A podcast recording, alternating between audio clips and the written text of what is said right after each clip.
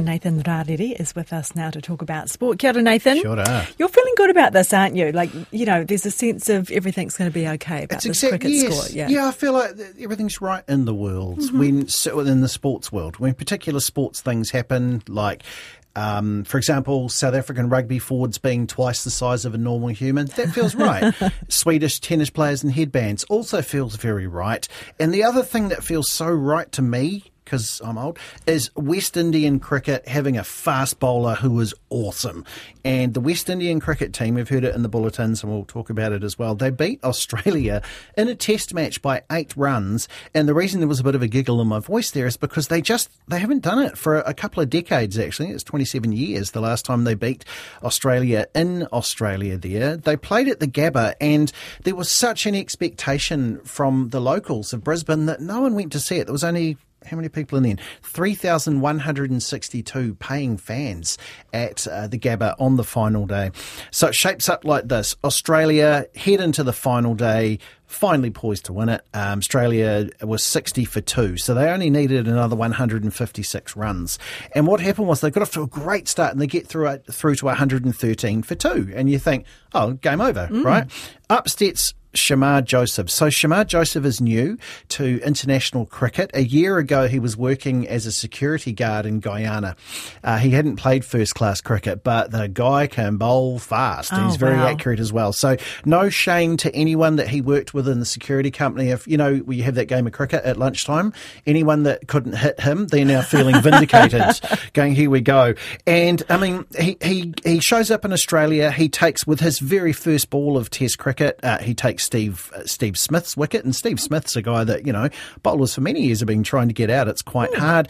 He goes He's a handy well. little player. Yeah, it goes really well. He gets a five, you know, a five for Shamar Joseph's coming in bowling at 150 k's. This is great, and then he has, then he's batting and he gets a ball right on his toe and it breaks it. So they're thinking, well, he's not going to play, but he did front up and uh, he played. He played in this game yesterday. Takes seven for 68 as Australia collapse. And the other thing is, he comes ripping in, takes the final ball, and it's one of the beautiful ones too that you do when you're bowling. An edge, nice. LBW, eh, a court, pretty good.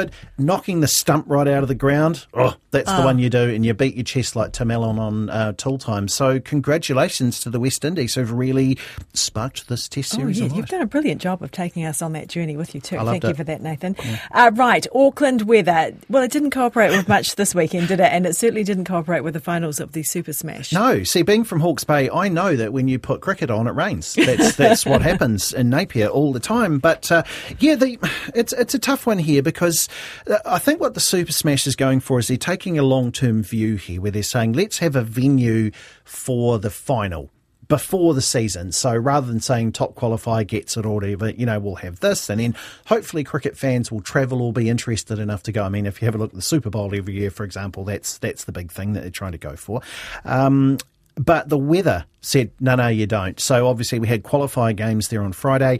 Then what happened, uh, oh, sorry, on the weekend, then uh, yesterday in Auckland, uh, teams front up in the women's final. Wellington beat the Central Hinds because that, that game started at 12.30 just before the weather turns terrible. And, uh, but it was rain affected rather than a T20. They only got to play 17 overs. And Wellington didn't really set uh, Central that huge of a target to chase. They only 89 runs from their 17. And this has got to be so annoying. The Central Hinds come out and they get 88 for five. They lose by one run. And perhaps more annoying would be the fact that you go, we left five wickets in there. Maybe if someone had a swung, we might Yeah. have got it. Maybe there could have been one of those. So heartbreak there for uh, for the Central Hinds. But I mean, good on them. They were they were last last year. So the Blaze, who were very much expected to win uh, behind Melie Kerr, they win that one. And then Auckland and Wellington played in the men's final. Canterbury did get out to bat. Uh, they were 133 for two.